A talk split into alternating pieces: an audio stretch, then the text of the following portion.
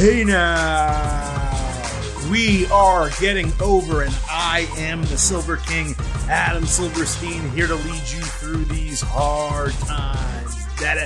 With your ultimate preview of WWE Elimination Chamber. Now, I say ultimate preview coming out the top of this show, but there's not that much to preview as WWE heads into its second pay per view of 2021. I mentioned last week that it seemed like we had an exceedingly short runway between the Royal Rumble and Elimination Chamber. And now that we're here previewing this pay per view, that has definitely proven to be true. We enter the Elimination Chamber pay per view technically with five matches announced. One of them we believe is going to be coming off the card. That leaves four. Of those four matches, one of them isn't even set because it depends on the winner of an elimination chamber. So, because of that, I am not quite sure what kind of ultimate preview you're going to get on today's episode. We will talk about that a little bit more in a moment, what we're going to do today, what we may do later in the week. And of course, we will once again have instant analysis of WWE Elimination Chamber Sunday night as soon as the pay per view is off the air. Before we get to all of that, talking about today's show, talking about the future, you guys know the deal. It's time to take care of some business. So, first, do not forget to follow us on Twitter at Getting Overcast. Not only is that where we release every single episode of the show, but as you guys saw, those of you who do follow us on Monday night, we tweet live during the shows. We tweet about wrestling all week long. And I think we're pretty entertaining over there. So give us a follow at Getting Overcast. We're almost at 800 followers. The goal is to be at 1,000 by the time we get to WrestleMania. We'll see if that is possible, but that is the goal. Number two, head on over to Apple Podcasts, drop a five star rating and review on this show. Let people know how much you love it. Every single five star review we get helps our standing in Apple Podcast. We jumped 14 spots last week. We're back into the top 50 among wrestling podcasts. And I know that doesn't sound that crazy, right? But there's thousands of wrestling podcasts. So when you consider this one, which has only been around for less than a year, into the top 50, it's good. That, that's very, very positive, and I hope we keep rocketing up. The more you guys drop reviews, the more you listen to episodes, the more you share them, the higher we will rise. And one other thing to note here before we get going, I did mention this on the NXT TakeOver Vengeance Day instant analysis, which, by the way, you should listen to. Uh, it's sitting there waiting for you right in our catalog. Go listen to that show. Uh, but I mentioned this at the beginning. I wanted to give a shout out to this company. It's a it's a clothing company online. They make a lot of menswear customized and and they just do a great job. It's called Proper Cloth. Uh, you know, I'm not shilling out them for clothing or anything like that, but I did want to say I've been using their face masks uh, during the entirety of this pandemic. They come in a variety of different colors and styles. Uh, personally, I'm a blue gray guy. That's the majority of clothing I wear are blue, gray, or shades of those colors black, white, things like that. Um, and they just have the most comfortable, uh, the most protective face mask that you can get from a cloth face mask. Triple layer cotton, a removable filter insert that you can clean. You wash everything by hand. Uh, I have six of them. I bought three. They sent me three because they know I was such a big fan. So no promo code here. Not necessarily trying to push you to go get a discount or anything like that. But I did want to shout out a company that I think is doing a great job during an important time. That's Proper Cloth. So be sure to head on over there, pick up some face masks if you want. They have a couple great three packs. I can take a picture of mine and show them. I probably will on my personal Twitter account at Silverstein Adam. Check them out. Big fan of Proper Cloth and their face masks. But okay, with that all out of the way, we're going to get to the show today. We're talking all things WWE, folks. We're talking SmackDown, we're talking Raw, and we are talking an ultimate preview of WWE Elimination Chamber. But today's show is going to be different. As you probably have noticed already, no co host has been introduced, and that is because Chris Vannini lives in Texas and he is currently subject to rolling blackouts. He gets about 20 minutes of power per hour. He was unable to watch WWE Raw, and the guy's freezing his ass off because if you're only getting 20 minutes of power each hour, that means your heat's not on, and it is snowing in Texas. So, yeah, things are not working out for Chris right now. We wish him the best. If you want to tweet him your well wishes, uh, go ahead, follow him and tweet him at Chris Vannini, V A N N I N I, on Twitter. But Chris isn't here. So the Silver King is rocking solo for this WWE show. And because of that, I am going to leave the door open, not the forbidden door, but a door open to do a second WWE show this week. As I said, the road between the Royal Rumble and Elimination Chamber has been pretty short. It was clear on Monday that WWE made numerous changes to the card.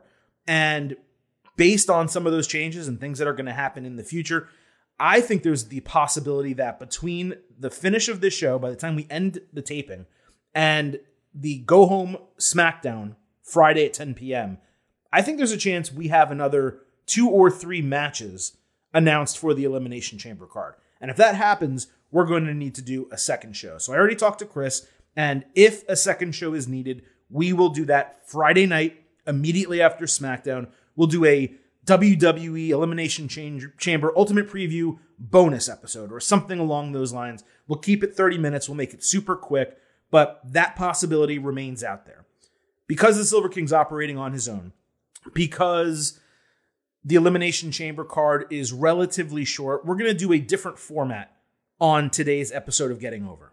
So here's what we're going to do we're going to save the WWE Elimination Chamber ultimate preview for the end of the show. As we do always, I'll break down every match on the card along with one match I think will be on the card. But we're going to start the show off with something you guys have not heard in over a year. We're going to start the show off with Hero or Zero. And if you are a new listener, someone who had not heard the Silver King at my previous podcast stops, it's basically a thumbs up, thumbs down type of segment where we go through a bunch of things that happen and we either give it a hero or a zero. Now, I don't have the hero sound effect because the truth is, folks, I just decided to do this right before the show began. So let's get into hero or zero. And hey, we'll go with Keith Lee here because we know he is a hero for all of us. That's the most action I've had all year. Yeah, so let's get into it hero or zero. I'm going to break down WWE topics that don't fit inside of the Elimination Chamber Ultimate Preview. So let's start with Seth Rollins returning on SmackDown. So you had the entire locker room, including Murphy, but not including Reigns, at ringside, all in the dark, which made Rollins' return feel like a big deal. They treated it like this is a moment where the entire locker room needs to be present. Michael Cole, if I recall correctly, didn't say that Rollins requested them at ringside. They were just all out there. So Rollins comes out, he has the Messiah look, but he came out to his original music, which was great. It was nice to hear the Burn It Down again and hear the old Rollins track. He said his daughter uh, cleared his head and made him wonder how he fit on SmackDown. And when he said that, I thought, okay, he's not going to fit on SmackDown. Seth Rollins is going to Raw, which would have made some sense. Even though Raw is pretty stacked, they need someone of his level. And if they did put Seth Rollins on Raw, in my head, I was thinking, you know what? Now Drew McIntyre has a great challenger for WrestleMania. But nope, that's not what happened. Instead, he said SmackDown and all the superstars, they have talent, but they need him to be a leader. Everyone started walking away from the ring.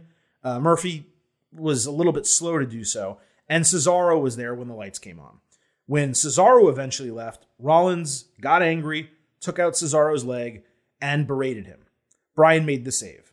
Rollins was great on the mic, as usual, but they missed an opportunity, in my opinion, to make significant tweaks to his gimmick. Instead, it's minor changes. And the only thing I feel like they really took away were the religious overtones that it had on Raw. You know, the the stained glass look and that type of music. Instead, he was wearing black and red again. Uh, he was almost an inverted version of Eddie Murphy from Raw when he wore that red leather suit. Rollins was in a black leather suit with a red tie. It was just the opposite. So I, I just didn't find this to be the type of return for Rollins that gets me excited. Basically, Rollins comes back. This is one of the best superstars in the company. And what they told us was, hey, he's kind of doing the same thing, but he has no followers and no one likes him already. And yeah, that's Seth Rollins. So for me, uh, I was happy to see him, but this was a disappointment. And we got to start off with a zero. Zero point zero, Mr. Blutarski. We're going to stay with SmackDown, where Sasha Banks and Bianca Belair had a face off. Earlier in the show, Reginald apologized to Banks with a glass of champagne. while she was talking to Kalisto. She took it, and Reginald had like a shit eating grin on his face behind her back as she drank it. I thought there was a cool moment later where Banks danced with the Street Profits. Uh, they were leaving the ring after winning a match, and she was kind of coming down um, to do her segment, which we're going to talk about right now. I can't imagine though Bianca Belair enjoyed that, and I thought they would have played off of that with Belair backstage at Montez Ford. Why are you dancing with her? Like, what are you doing here, right? I don't know why they didn't do it. It was right there for them. They are known on screen as a couple, so I just thought that was a bit of a surprise, at least for me. Uh, so Banks gets the mic. She bumbles her way through a promo a little bit, and Belair said that Banks is not the boss of her. Okay, I mean, that was fine. Randomly, Nia Jax and, Shayna Baszler come down and wondered why they are being ignored. Banks and Belair basically pointed to the video screen, showed their losses from Raw. The heels attacked and the faces got over. Jax took another seat on the ring apron, but this time did not yell out. I think everyone who was watching was kind of waiting for that to happen. Ultimately, it appears like the women's tag team champions now have two sets of challengers. They have Naomi and Lana on Raw that have already won a number one contendership. And now they have Banks and Belair on SmackDown, where WWE is once again shoving a women's champion from a brand into a tag team unnecessarily. You have all these women on your roster. You have the Riot Squad sitting there waiting for an opportunity. Yes, I know they've been losing recently because of Billie Kay. So that's maybe not the best booking. Maybe you take Bayley and Billie Kay. I mentioned this previously. You make them a tag team and you give them an opportunity. You figure something out. But I understand they're trying to figure out a way to waste a little time before Bianca Belair makes her decision, and she better choose Sasha Banks at this point because once again we didn't even see her on Raw, which makes zero sense. So they have these two teams now feuding with the women's tag team champions. They may have no women's match on the Elimination Chamber pay per view, and no match was announced. Here, they could have easily announced this. They could have easily announced uh, the women's tag team champions against Lana and Naomi on Monday, but instead they didn't. So going back to this though on SmackDown, Banks bungled her promo. The segment wasn't necessarily great. It was almost just an excuse to air my hole again. So look, I got to do it. Market zero. Going over to Raw, Asuka and Charlotte Flair faced Lacey Evans and Peyton Royce. So Asuka and Flair no longer tag team champions, still teaming. Um, I, I guess at least here it made a little bit of sense because Lacey has an issue with Flair and she won the number one contendership against Asuka. So okay, maybe you can do it. But she's there with Peyton Royce. Evans cut a semi decent promo. I don't like her. I don't like her gimmick. I don't really enjoy any part of it. But for the promo itself, it was pretty decent. But she cut it, and Peyton was just standing there like a complete second fiddle, uh, which was really sad. Evans avoided Flair during the match itself, and then right as she got tagged in, grabbed the mic, jumped down from the ring, said, Charlotte, you can't touch me because I'm pregnant. Ric Flair celebrated, and the match just ended. No finish, no countout, nothing. They just kind of forgot that a match was even happening. So at first, I was going to rip this to shreds as horrendously stupid and completely insulting to the audience. I had a rant planned. I was going to curse and do this entire thing. And it's clear that you guys agreed. Because I got a lot of messages and DMs, including from at DJ Stutta with two underscores. This Lacey Evans and Charlotte story is complete garbage. I want no part of it. This pregnancy angle doesn't make any sense when you did possibly conceive. Do the math, it doesn't add up whatsoever. Also, she has a title match at Elimination Chamber, so is she giving that up? Also, this is the go home show for Chamber, so now Asuka doesn't have a match if they do continue this bullshit. So that's what DJ Stud is saying, and he's right. I was going to go on that rant, and I had it planned out. I had a bunch of bullet points. I was ready to go nuts. However, Lacey is reportedly pregnant for real, legit, not kayfabe. So, first off, congratulations to her. That's great news. We're always happy.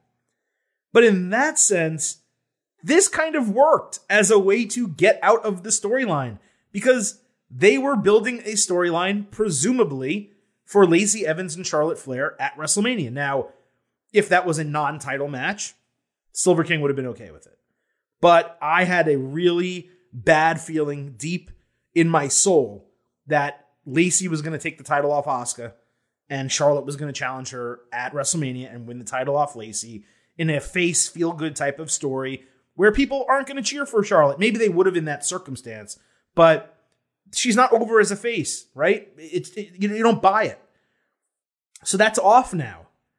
And WWE, presumably, you have to imagine, doesn't have a match for Elimination Chamber at this point. And therefore, I've pulled it out of our ultimate preview. Because what I was going to complain about was how does pregnancy pull her out of this match when pregnancy forced Becky Lynch to drop her title? And then how do you have her compete against Asuka at the Elimination Chamber? You don't, you can't, it's not going to happen. So, DJ Studda, I understand why you were so upset. That is exactly how I felt. But I, I just don't see a scenario where that actually happens, right? So now, presumably, Asuka doesn't have a challenger, which makes it, I think, five or now six months where she won't defend her title on a pay per view. It's that's insane. It's truly crazy that they can't book the Raw Women's Division to get her a damn challenger. I would honestly be fine if they just threw Peyton Royce in a match with her or gave her anyone else except for Charlotte. Like give Shayna an opportunity or Nia. I don't care, but like the fact that Asuka's not defending her title, it makes the fact that she has a long title reign meaningless because she's not being put over strong. I think the last person she beat in like a singles match for the title, if memory serves, was Zelina Vega, who's not even employed by this company anymore. And that didn't even happen in the Thunderdome, I don't think. So that's what we're talking about. That's the period of time where Asuka has not defended her title either in a singles match or on a pay per view. So I think she's had a couple singles defenses, but not on a pay per view because she did defend against Alexa Bliss. Now that memory serves, uh, but but she hasn't defended on a pay per view since Zelina Vega, who again isn't employed there anymore. So this is all a mess. I have no idea what they're going to do for the Raw Women's Championship on the road to WrestleMania. I, I maybe it's going to be Flair and Asuka again because that's the all they feel like they can do. But again, we go back months ago, months and months and months ago, where we talked about putting the tag team championship on Shayna and Nia Jax being a bad idea because they should have been the next two challengers for Asuka. And each of them could have had two month programs with Asuka. Instead, they've been in this tag team situation. Now, making them the women's tag team champions actually elevated both Shayna Baszler and Nia Jax. So it ended up not being that bad of a booking for them as individual wrestlers. But the sacrifice on the other end was Asuka. And you never want to sacrifice Asuka. So I have no idea what's going to happen with this women's picture. But the assumption is that this match that was planned for Elimination Chamber between Asuka and Lacey Evans for the Raw Women's Championship is now off, which means there is no women's match on the pay per view and this is the go home week. So we're a handful of days away, depending when you listen to this. That's a problem. Uh, I won't give this a hero or a zero. I'm gonna, for those of you who watch PTI, uh, pardon the interruption on ESPN, I'm a big fan. I'll pull a Michael Wilbon here. I will push. Uh, you know, I don't want to say it's a zero when someone's pregnant. Congratulations to Lacey Evans, but I don't want to say it's a hero when we have no women's storyline. So we'll push on this. Congrats to her. Uh, but thank God this isn't as bad as it could have been, which would have been them running this angle and then allowing her to have a match at the pay per view when she's not really pregnant. That would have been the worst case scenario. They're not doing that. Therefore, we'll give them a little bit of a break. We had uh, Damian Priest and Bad Bunny team up to a very strong end here, which good for them. Uh, Bad Bunny was flirting with Mandy Rose backstage. Priest came in and then they started getting interviewed when all of a sudden in the background, Tozawa chased down R-Truth and pinned him to win the 24 7 title. Now, as soon as that happened, you knew what was going down, but it was fine.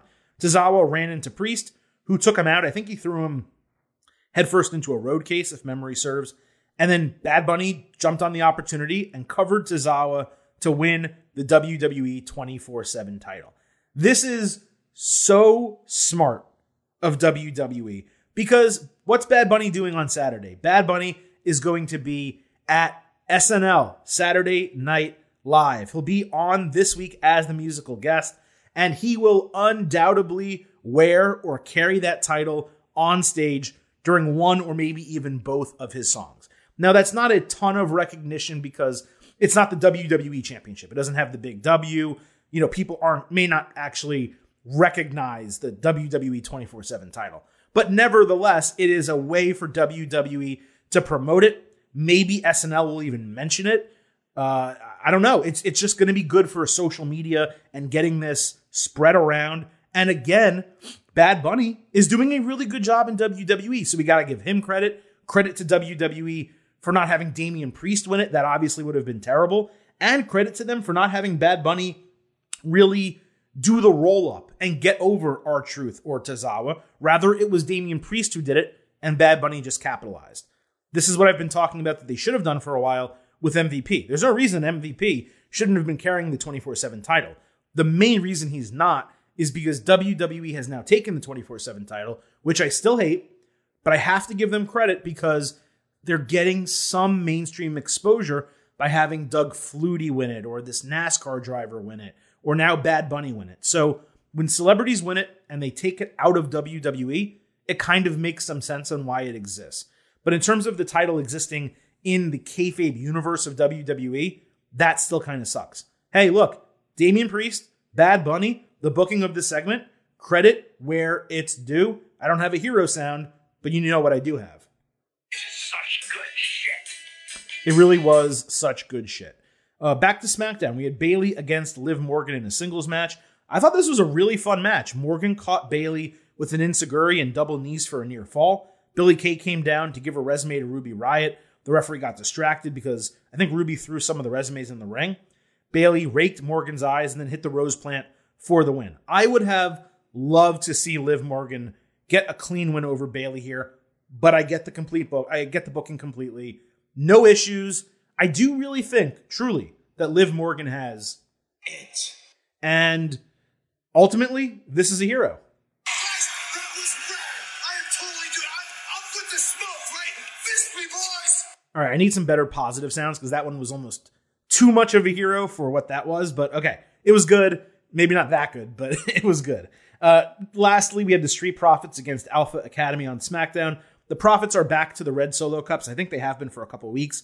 It's weird. I don't get it. Maybe they feel the blue isn't as recognizable, but they're on SmackDown, so they should be blue. Uh, there was another funny training vignette uh, for Alpha Academy. They had matching gear, which was pretty cool. This was a great sequence with Chad Gable and Montez Ford. They really got along well together in the ring. Otis dominated when he got his hot tag and had Angelo Dawkins primed, but Gable tagged in and they couldn't make the finish. Dawkins hit the anointment and Ford nailed the cash out frog splash on Gable for the win. Again, another fun match. I didn't expect the Profits to lose, but I am sick of Gable eating every fall, and I do wish Alpha Academy could get some wins together. Like they've taken good steps with Gable. They got him out of Shorty G. They got him into a role where he's almost a tweener heel face. You know, it seemed like he was a heel working with Otis. Now you're kind of wondering maybe they're becoming friends. You don't exactly know what they're going to do. But this guy needs to get elevated. He should be contending for the Intercontinental title. There's so much more that he could be doing here, and he's just not. So I found all of that to be relatively disappointing with Gable. But ultimately, Alpha Academy, it's working. The Street Profits, they needed a win to kind of get back into the tag team picture a little bit. So we'll go ahead and give it a hero. Morning woods is what Xavier calls it. I really do need better positive sounds, I gotta say.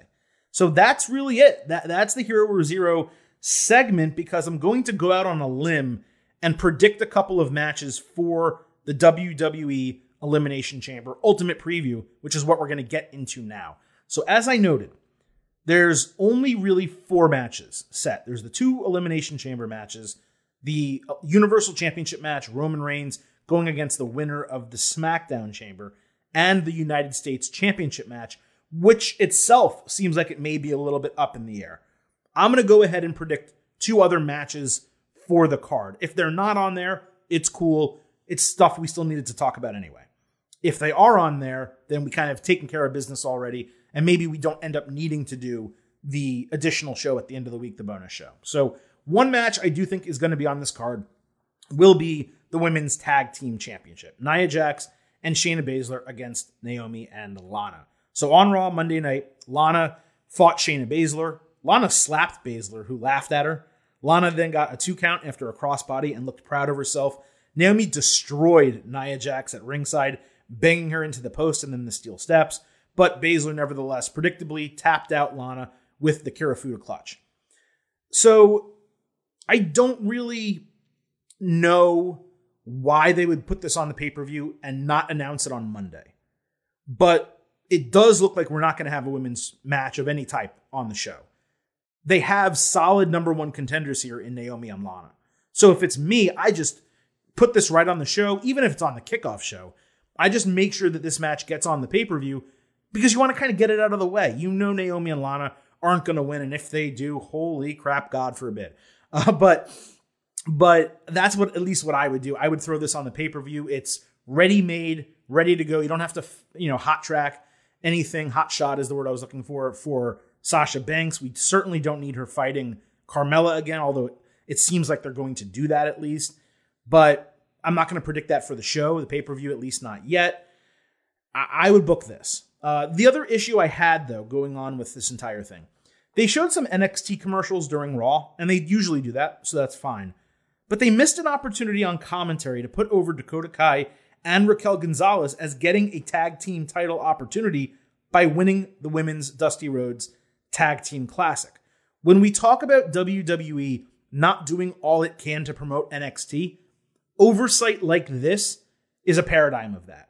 They easily could have taken two minutes off of a three hour broadcast and showed highlights of them winning, them being Dakota Kai and Raquel Gonzalez, winning the Dusty Rhodes Tag Team Classic, explaining that it was an incredible match, mentioning maybe that Ember Moon was in there because she's someone that people on the main roster know, or fans who only watch the main roster know, how great of a match it was that they should tune into NXT to see the fallout and mention that Nia and Shayna Baszler now have two sets of number one contenders. And the truth is, when you go over to SmackDown and you look at what happened with Sasha Banks and, and Bianca Belair, they may have three sets of number one contenders. That's good. But if you're not mentioning the NXT people during your other shows, then you're not prompting people to go watch NXT, which is what you should be doing. Not just because you're in competition with AEW, but because you have another show on USA Network. So I have no idea why WWE doesn't do that. It is endlessly frustrating. They mention Raw on SmackDown, they ma- mention SmackDown on Raw. You got to mention NXT on both of these shows, even if it's not an equal third brand. You want to promote it. Why do you not want to promote your own shit? It doesn't make any sense to me.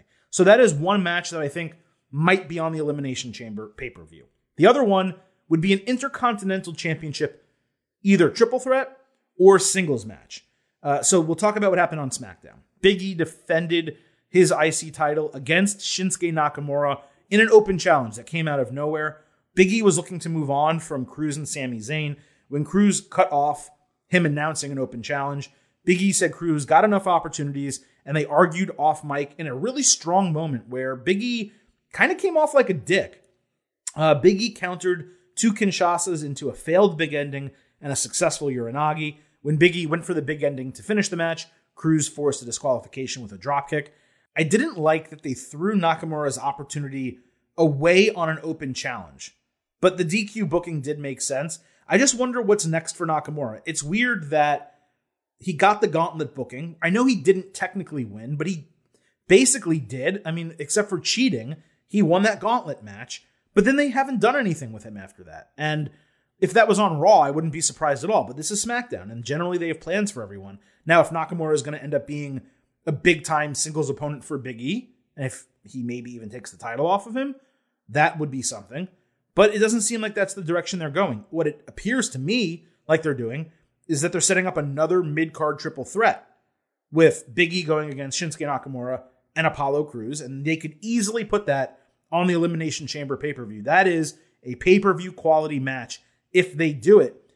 But it's just tough to know whether it's going to be on the show because everything happened last week and the go home show is Friday. So I do think this will be on the show. If it's not a triple threat, maybe it's a scenario where it's Biggie against Nakamura again, or maybe Biggie against Apollo Crews for one last time just to get it out of the way. But I, I just happen to think with such a short card, you're going to have the IC title defended on the pay per view. There's no obvious tag team match to go in either direction. And right now for the women, you have Asuka against no one and maybe Sasha Banks against Carmella. But I don't think that they're going to build that up in one week to be back on the pay per view either. Maybe they will. But man, three three months in a row, that would be pretty crazy. Uh, I didn't give an official prediction for the women's tag team championship. If it's defended, Nia Jax and, Shayna Baszler win. IC title, whether it's Crews, whether it's Nakamura, whether it's a triple threat, Biggie successfully defends the title as well. So those will be the predictions if those matches happen. Next up, a mid card triple threat that we know definitely will happen. Now we're in the portion of Elimination Chamber matches that are officially booked. We think. United States Championship on the line, Bobby Lashley defending against Riddle and Keith Lee.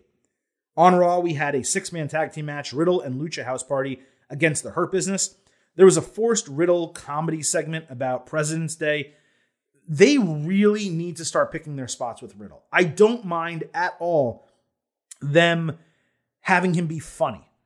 Funny is good, stupid is bad.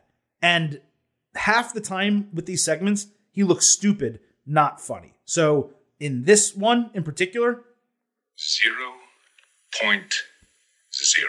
But as far as the match goes, Riddle had a strong hot tag. Lince Dorado hit a springboard splash onto Shelton Benjamin outside. That was really cool. Riddle hit MVP with a final flash and floating bro and got the win. After the match, Bobby Lashley came down to take out the faces and he once again put Riddle in the hurt lock. Now, during the match, commentary noted that Keith Lee was not medically cleared to be on the show or his medical status was in question, something like that to explain why he wasn't on Raw. This guy has missed so many weeks due to Mia Yim getting COVID 19, and I'm glad, I think, that she's feeling better, so that's good if that's the case. I really hope he's okay. Like, I hope he didn't catch it as well.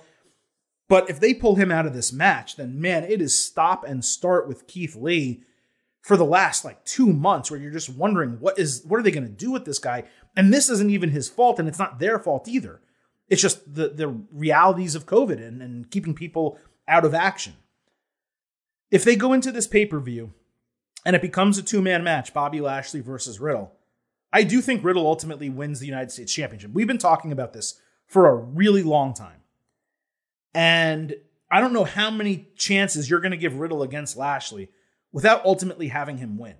If it's a triple threat match with Keith Lee involved, I think Keith Lee ends up winning the United States Championship by pinning or defeating somehow Riddle, allowing the title to be taken off Lashley without him losing it. Now, I don't really love that. Uh, they do it frequently in WWE where like Charlotte's the women's champion, but Io Shirai to take the title off her beats Rhea Ripley. Let these people lose. I understand Bobby Lashley is built strong. It's great. But the way that you get Riddle over Lashley and the way you get Riddle over is by having him overcome a huge obstacle. Lashley can get caught.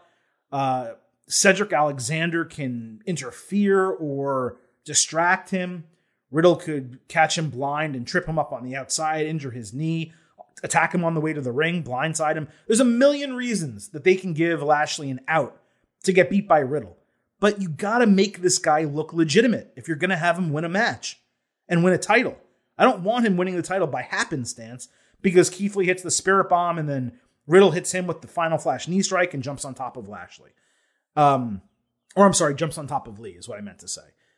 But the, the end result here needs to be Lashley getting pinned, but the end result really needs to be Lashley losing the title. So I don't know how it's actually going to go down because I don't know who's really going to be in this match. But I do think that if Lee is involved, he walks out as the United States champion. And if he's not, that Riddle walks out as the United States champion. That is the right booking. And I would love to see a Lee versus Riddle match at WrestleMania. That would absolutely tear the house down. They're former tag team partners. They work exceedingly well together in the ring. They're both very talented. And I have a plan for Bobby Lashley that we're going to talk about coming up right now. So we have the two elimination chambers and the fallout from those remaining here on the Elimination Chamber Ultimate Preview. And there is plenty to say about both of them. So let's start with the Raw Elimination Chamber, which will be for the WWE Championship. There was a Miz TV segment without Morrison uh, to open Raw. The Miz talked shit for 10 straight minutes. McIntyre gave him a Glasgow kiss, and then he threw the Money in the Bank briefcase repeating the improvised spot from a few weeks ago. It's really not as cool when it's scripted and you've seen it before. Uh, Miz then removed himself from the chamber match that he shouldn't have been part of in the first place because the booking made absolutely zero sense. In kayfabe, Miz said, "Hey, look, I already got the briefcase. Why do I need to go in this match and get my ass kicked?" He's right. That's why he never should have been put in the match in the first place. It was horrendous piece of booking. But okay, Miz is now out. The segment was weak. The decision was good. You could tell that this was unplanned. Like this was not the direction they were going to go last week, but instead a change that they made based on reaction. Credit to them for actually listening to the audience and fixing something. I didn't really get a chance to talk about Raw as a whole this week. I got right into Hero or Zero. I thought Raw was decent this week because the worst parts of Raw, really the the Charlotte Flair and Lacey Evans storyline, made sense in non kayfabe. In reality, like you have to give them a little bit of a break. And the final hour of the show was a gauntlet match that we're going to talk about in a little bit. So Raw was actually not bad. I, I would even venture to say borderline good this week. Credit where it's due. But why was it good? Because they fixed bad booking and listened to their fans. That's what SmackDown is doing. They don't fix bad booking because SmackDown generally doesn't book poorly. But they're listening to the audience. They understand what the audience wants. And for the first time in months, it felt like Raw understood a little bit of what we wanted. So Miz later in the show told Adam Pearce that Morrison should just replace him in the match. Later, New Day was yelling at Pearce for not putting Kofi Kingston in the match initially as the most recent WWE champion of the bunch. Thank you again. What the Silver King said. Look, I don't think or know for sure that anyone in WWE creative is listening to this podcast, but man, I went on that rant last week and it happened on TV. So you know I'm happy. I mean, credit where it's due. Again, I'm happy. Uh, so they're yelling at him. Xavier Woods is yelling at Pearce for not giving him reckoning. I yelled about that last week as well. So they're they're hitting all the right notes with the Silver King. Uh, Pearce made a match with Miz representing Morrison and Kofi representing obviously himself uh, for the right to the final spot in the Elimination Chamber. So we get to the match. Kofi hit SOS for a near fall. Miz locked in the figure four, but Kofi escaped it and hit Trouble in Paradise to get the expected win. So fitting with the entirety of Kofi Kingston's struggles to get into the main event.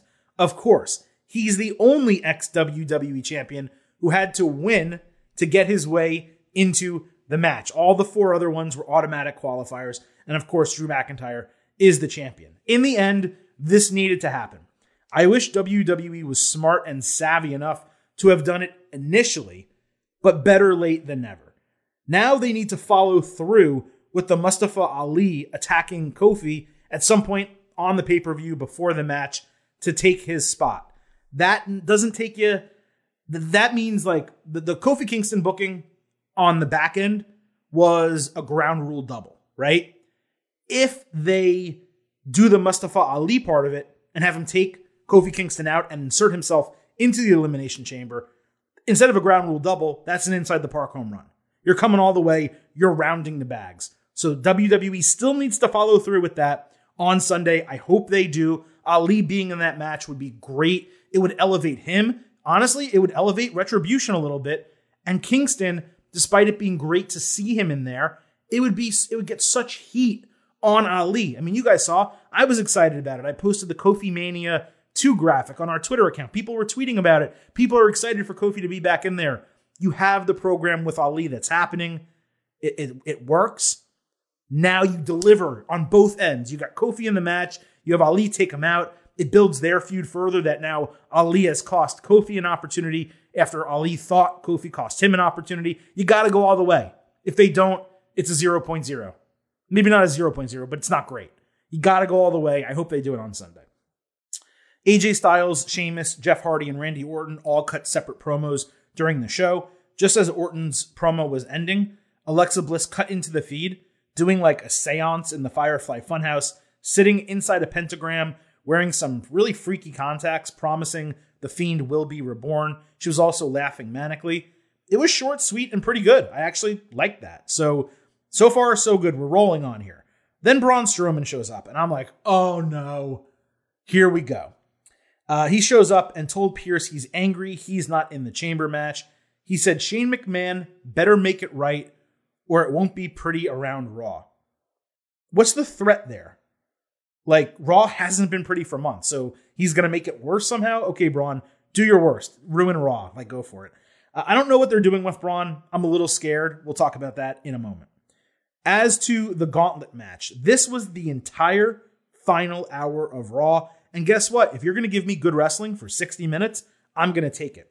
However, it was also the third gauntlet match in two months when, folks, I expressly forbade WWE from going past two. We said two's the limit on the road to WrestleMania. Well, they've already given us three. But okay. Uh, Omos started off by grabbing Woods off the announce table by one hand and choke slamming him over the barricade into the Thunderdome. Obviously, mentioning those two, I forgot to say Kofi Kingston and AJ Styles started out the gauntlet. Omos got ejected, and Styles took out Kofi's knee with the referee's back turned. Kingston sold it the whole match and ate a phenomenal forearm for Styles to advance and face McIntyre. These two are great. McIntyre sold the calf crusher like his leg was being snapped, and it took a long time for him to eventually hit the Claymore and advance to go face Hardy. They had good chemistry too. Hardy dodged a Claymore, hit a twist of fate, but McIntyre put double knees into Hardy's neck on the Swanton bomb and then hit the Claymore to advance to face Orton. Bliss's face uh, took over the Thunderdome screens, like there was like a thousand of them, when Orton got knocked outside the ring late in the match. This reminded me very much, this may be a tough reference, of that movie Virtuosity. You guys remember that? Uh, with Russell Crowe and Denzel Washington. Like it sounds by me saying their names like a great movie. It's not a bad movie. It's not great in retrospect, but I thought it was underrated at the time. There, UFC was in the, involved in the movie. Um, basically, Russell Crowe is this like robotic uh, character who went on a, a, killing spree. It's tough to explain. You kind of have to see the movie, but it, it wasn't that bad. And this remi- Bliss's face popping up reminded me of Russell Crowe's face popping up on a ton of screens in that movie. It was just very similar. Uh, anyway, Orton got distracted, then counted out, and when he tried to climb back into the ring, got hit with a claymore. That left Sheamus as the lone remaining competitor. He blindsided McIntyre and then ruined him at ringside. McIntyre had to agree to continue the match, and he made a run, but Sheamus countered a Claymore with a brogue kick to win and get the last spot. For all the criticisms of the way this Elimination Chamber match was booked, that they did the gauntlet in the first place, it was booked extremely well, the gauntlet match itself. And that was the entire last hour of Raw, as I said, meaning the last hour of Raw was booked well. So I've said this numerous times today. Credit where it's due about Raw. Sheamus was the right winner. His promo after beating McIntyre was strong. His promo on Raw Talk was even stronger. Earlier in the show during Raw, he mentioned he was supposed to have a one on one match that never materialized. So the booking appears obvious to me. With McIntyre winning the Elimination Chamber and Sheamus hopefully being the fast lane challenger. But that still leaves the question of who McIntyre will fight at WrestleMania if that's the direction. So let's clarify a couple things. My prediction for the Elimination Chamber match is Drew McIntyre winning, and I do think he ultimately beats Sheamus as part of the final two. I also do predict that Ali takes out Kofi because I'm going to give WWE credit and benefit of the doubt that they know they absolutely have to book it that way. Even if it's the way that Edge attacked Kofi I forgot which uh, Elimination Chamber it was, maybe 2004 or 2008, something like that. But uh, Kofi was about to make his way into the ring. Edge attacked him, took him out, and jumped into his chamber pod. That's what needs to happen here with Ali. So I do have McIntyre winning. Um, but that does create an opening to wonder what's going to happen at WrestleMania. As of right now, I only see three challengers, three potential WrestleMania challengers. One is Sheamus. As I've said, that is not a WrestleMania match to me. I think that's a bad piece of booking. I don't care to see it. I understand that they've gone the lengths to tell a long term story, and I respect them for that. So if that is the plan, like I can't say that it's lazy, but it's not exciting to me. The other option I could see for WrestleMania, also not exciting to me, would be Braun Strowman. I just don't care. He he's not he's main event caliber in that he can challenge for a title at a B level pay per view at any time, and that's fine but he is not someone I want to see in a WrestleMania match against a guy as over as Drew, mostly because you know Drew's going to win that match. and you know it's not going to be great wrestling. The third person who is an option is Bobby Lashley. And we got a taste of what a Drew McIntyre, Bobby Lashley big time feud can be shortly after McIntyre won the title initially at last year's WrestleMania. He beat Lashley, but if you remember, Chris Vannini, Vannini and I came on this podcast, loved that match. I think we gave it an A or an A minus or something like that. I forgot the pay per view it was on, but we loved it and we said we could see that feud continue. And there's an opportunity that WWE has now where if it takes the United States Championship off Lashley on this pay per view, it then would have two months to build him up and get him ready for McIntyre. And the great thing about Lashley is he's been so dominant as United States champion, largely because he hasn't defended the title much, but he's been so dominant as champion, he's been booked to be so dominant that he could step right into a main event role and you wouldn't even think twice about it. I think that would be an incredible piece of booking. And probably based on who we're looking at now on Raw that would legitimately contend for the title, he would probably be the best contender.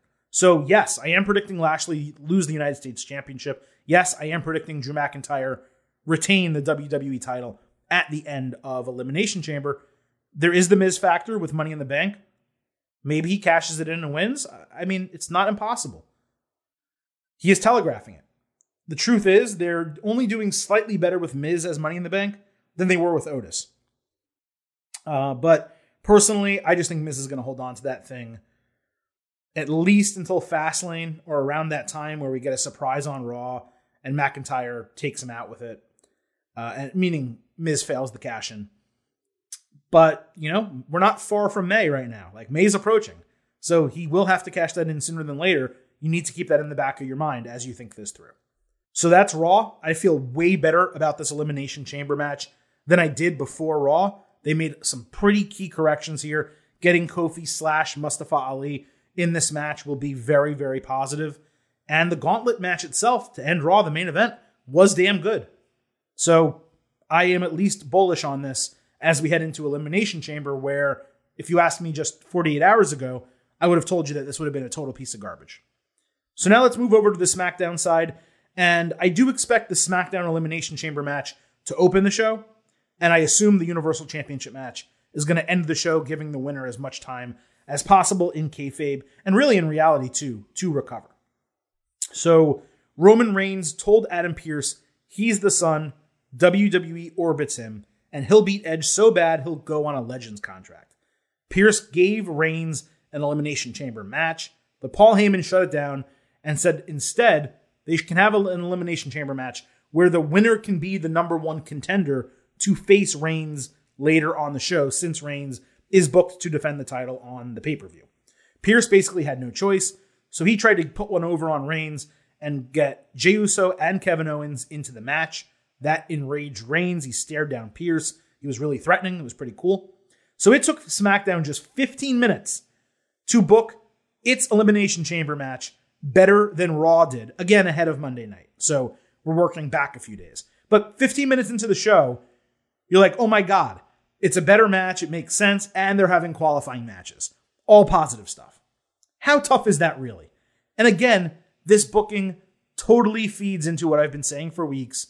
Edge is going to choose Reigns. Otherwise, the winner of this match would get a WrestleMania spot instead of fighting Reigns later in the show. So all of this is kind of coming together. While I love qualifying matches, I didn't really like the tag team booking here. They have enough wrestlers that can earn their spots individually. Shinsuke Nakamura should have been given an automatic qualifier after basically winning that gauntlet match a couple weeks ago. Instead, he didn't even get a chance. And considering Pearce was the one willy nilly throwing Kevin Owens and throwing Jey Uso in, he absolutely should have thrown Shinsuke Nakamura in. That made zero sense whatsoever. So while this started strong and I appreciated the booking of it and the fact that they were doing qualifying matches. I did think it was uh, a little bit flawed in the execution. The idea that tag teams are going to win their way in, and I know not established tag teams, but like pairs of people are going to win their way in. Why not just do individual qualifying matches? You have a two hour show. They could have done three individual qualifying matches, eh, or four of them, or however many, and then had the last chance match this upcoming week on SmackDown for the final spot. They do it all the time. They do like a last chance fatal four way. The person gets in at the end. I just don't know why they didn't do that. But the two matches they did have were King Corbin and Sami Zayn against Rey Mysterio and Dominic Mysterio. That was the first match. Zayn cut a great promo about the Mysterios being WWE's entry into the Latin market. Dominic nearly decapitated himself on a tope suicida. He's really got to be more careful. Corbin ate a double 619, but Zayn caught Dominic with an exploder suplex and Helluva kick for the clean win. The winners were obvious once the match was booked. I have no idea why you'd put Corbin in the chamber match. Again, when you have Nakamura there ready for the opportunity, and it kind of sucks that the Mysterios were forced into this and suffered a tag team loss when they should be getting built up as a tag team to eventually go after the titles. Don't you think Robert Roode and Dolph Ziggler, the Dirty Dogs, against the Mysterios at WrestleMania would be a big time SmackDown Tag Team Championship match? I do. They got to start building them as the tag team challengers. But it, maybe they're going to go with Street Profits. If they do, that's okay. But you have the Mysterios right there. Maybe a triple threat between all three of them. It was just an unnecessary loss. And again, an unnecessary scenario where they did tag team qualifying for a singles elimination chamber. The other match had the Dirty Dogs against Cesaro and Daniel Bryan in a non-title match. So again, again with the logic here, Dolph Ziggler and Robert Roode approached Pearce and Sonya Deville wanting in the chamber, but instead the tag team champions got a match. Cesaro was injured going in from the Rollins attack we mentioned early in the show. He got a hell of a hot tag, destroying Ziggler with a half dozen European uppercuts. Roode went after Cesaro's injured knee. Bryan took him out with a running knee. Cesaro kicked out of a famouser, hit a spinebuster, and the Cesaro swing, and then won for the second week in a row with the sharpshooter. Just like the first match, you had a real tag team. This time, the champions lose a match they shouldn't have been in in the first place. If you wanted to have Ziggler against Bryan and Cesaro against Roode, you could have done that and had each member of the tag team champions lose. Instead, you had the literal champions lose. Now, perhaps that gives Cesaro and Bryan an opening for a future tag team title match. But if it doesn't, then again, a totally unnecessary loss for a team that is an actual tag team against a couple of people thrown together just to get their way into an elimination chamber match. So, SmackDown, we're really positive about it. And the match is built up well, this elimination chamber. But again, you got to criticize where where it's necessary. I didn't love the booking. I just didn't. Uh, after the match, Jey Uso attacked Cesaro with a chair, and then Zayn and Corbin attacked. Then Owens finally came down, stunned all five guys. Owens screamed at Reigns that he's not going away. So we now have Owens, Jey Uso, Zayn, Corbin, Bryan, and Cesaro with the winner going to fight Reigns the same night. For me, this goes down to two people. It's either Owens or Cesaro based on recent booking. You could maybe put Daniel Bryan in there, but folks, if he didn't win the Royal Rumble and the Elimination Chamber is not for a number one contendership at WrestleMania, I don't know why you're going to suddenly have Daniel Bryan win this match and then fight Reigns unadvertised on Elimination Chamber. For me, that just doesn't make any sense. So I think it's Owens or Cesaro, and whoever doesn't win out of those two ends up facing Reigns at Fastlane next month. Perhaps it goes to Cesaro here and then Owens at Fastlane. Uh, that would give Edge the entree to then, after Elimination Chamber, as he promised, announced that he's going to fight Reigns at WrestleMania. Because Owens is his Canadian friend, he says, okay, yeah, go for it at Fastlane. Worst case, I fight you at WrestleMania. I think that is ultimately how this all plays out. If I had to pick one individual person, uh, man, it just seems like Cesaro is getting built up for this opportunity.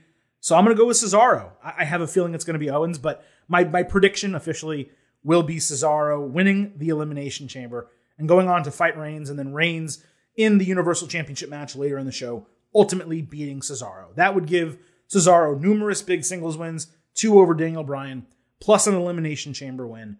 Yet he loses to Reigns. There is no shame whatsoever in that, especially if Jey Uso helps or something like that happens. And then, like I said, you have Owens and Reigns set one more time for Fastlane, where Reigns wins once again, goes on to face Edge at WrestleMania. That is the official TM trademark Silver King prediction. So that's it, really. That's our WWE Elimination Chamber Ultimate Preview. Like I said, because there's so few matches announced and because there is still a go home show of SmackDown to, to happen on Friday, there is the chance that the Getting Over Wrestling podcast will have a bonus WWE episode Friday night after SmackDown. I will announce that on Twitter and we will publish that before midnight on Friday if it does happen. That way you all have as much time to listen to it as possible, nearly 20 uh, 48 hours to listen to it before Elimination Chamber starts.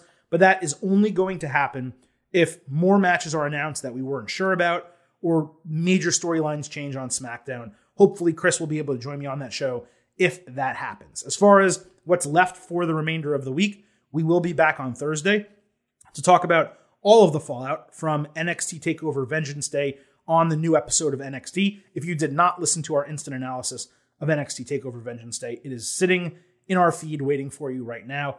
Also, in addition to NXT on Thursday, we will talk AEW Dynamite, everything that happens on that show. Very curious to see Impact NJPW. Do they continue to extend that storyline a little bit more? What's happening with Mox and Omega? Is Archer going to factor into a title match at Revolution? I don't know what's going to happen, but I am pretty involved in the AEW storyline, main event storyline that's happening right now. So I am curious to see what happens there. And then we will, no matter what, be back Sunday as soon as Elimination Chamber is off the air with instant analysis of WWE Elimination Chamber right here on the Getting Over Wrestling podcast. Don't forget to follow us on Twitter at Getting Overcast so you can vote in the pre and post show poll. We need your letter grades. We need to know what you think Elimination, Elimination Chamber is going to be and what it ends up being. I also want you to follow us so you can see every time we tweet a new episode and to talk to us about wrestling all week. It's a place where you can send in DMs and tweets for the show. I didn't get to too many DMs today.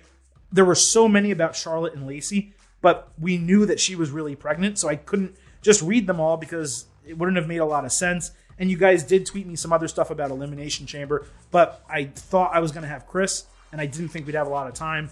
So therefore, I didn't want to jam too much, too much stuff into the show. That's why, but we will have your DMs and your tweets on our Thursday show.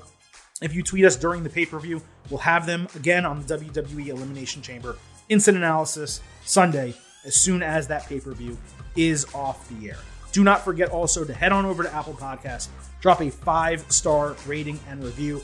Let us know how much you love the show. Let other people know how much you love the show. Share this ultimate preview of Elimination Chamber with friends, family, coworkers, anyone you know who likes wrestling. Retweet us when we tweet the episodes.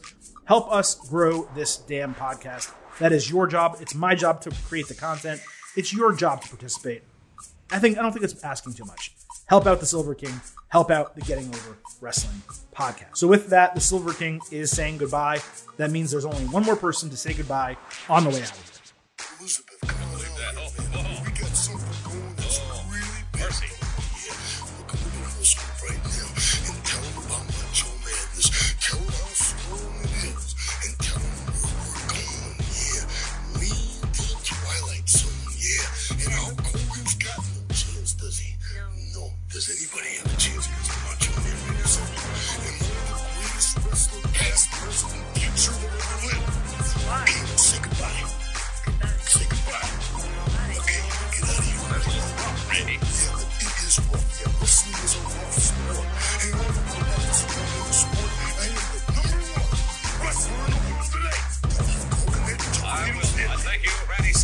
And thank you all for listening. I will see you on Thursday, possibly Friday, and Sunday night.